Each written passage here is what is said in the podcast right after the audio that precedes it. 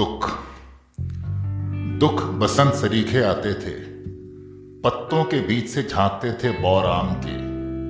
कहीं अमलतास कानों में पीले झुमके झुलाता।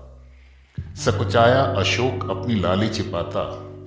धीरे धीरे बसंत की तरह खिलता था। दुख पूरे मौसम जिया जाता था। घूंट घूंट पिया जाता था। कड़वा, कसैला, तीखा दुख।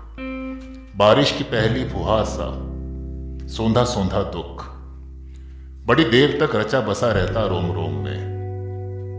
दुख उत्सव हुआ करता था। मृत्यु अवश्यंभावी है, पर वो आने से पहले संदेश दिया करती थी। उसकी बाट जो होते डर तो लगता, असहाय सा लगता, पर धीरज के साथ।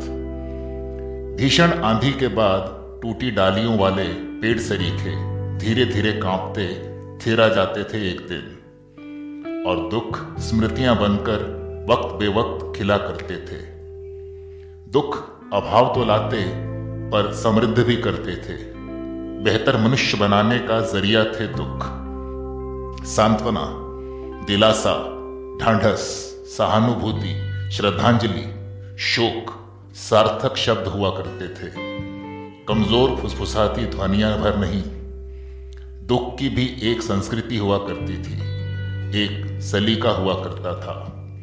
बीच बाज़ार भरी भीड़ में अचानक निर्वस्त्र करके अकेला छोड़ देने वाला अताताई दुख न चीखने देता है, न रोने देता है, न कहने देता है, न सहने देता है, न बहने देता है।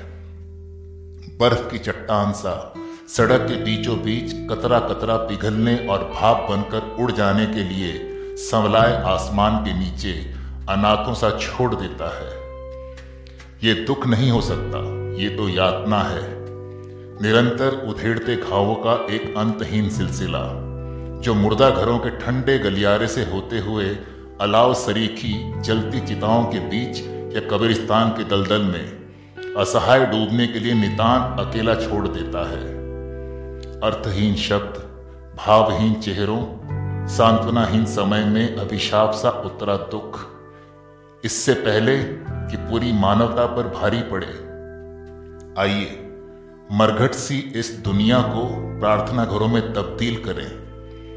इस प्रायश्चित बेला में हाथ जोड़कर नहीं, हाथ पकड़कर एक दूसरे का यकीन दिलाएँ कि हम अकेले नहीं और धीरे धीरे यातना भरा दुख सांत्वना में बदल जाएगा।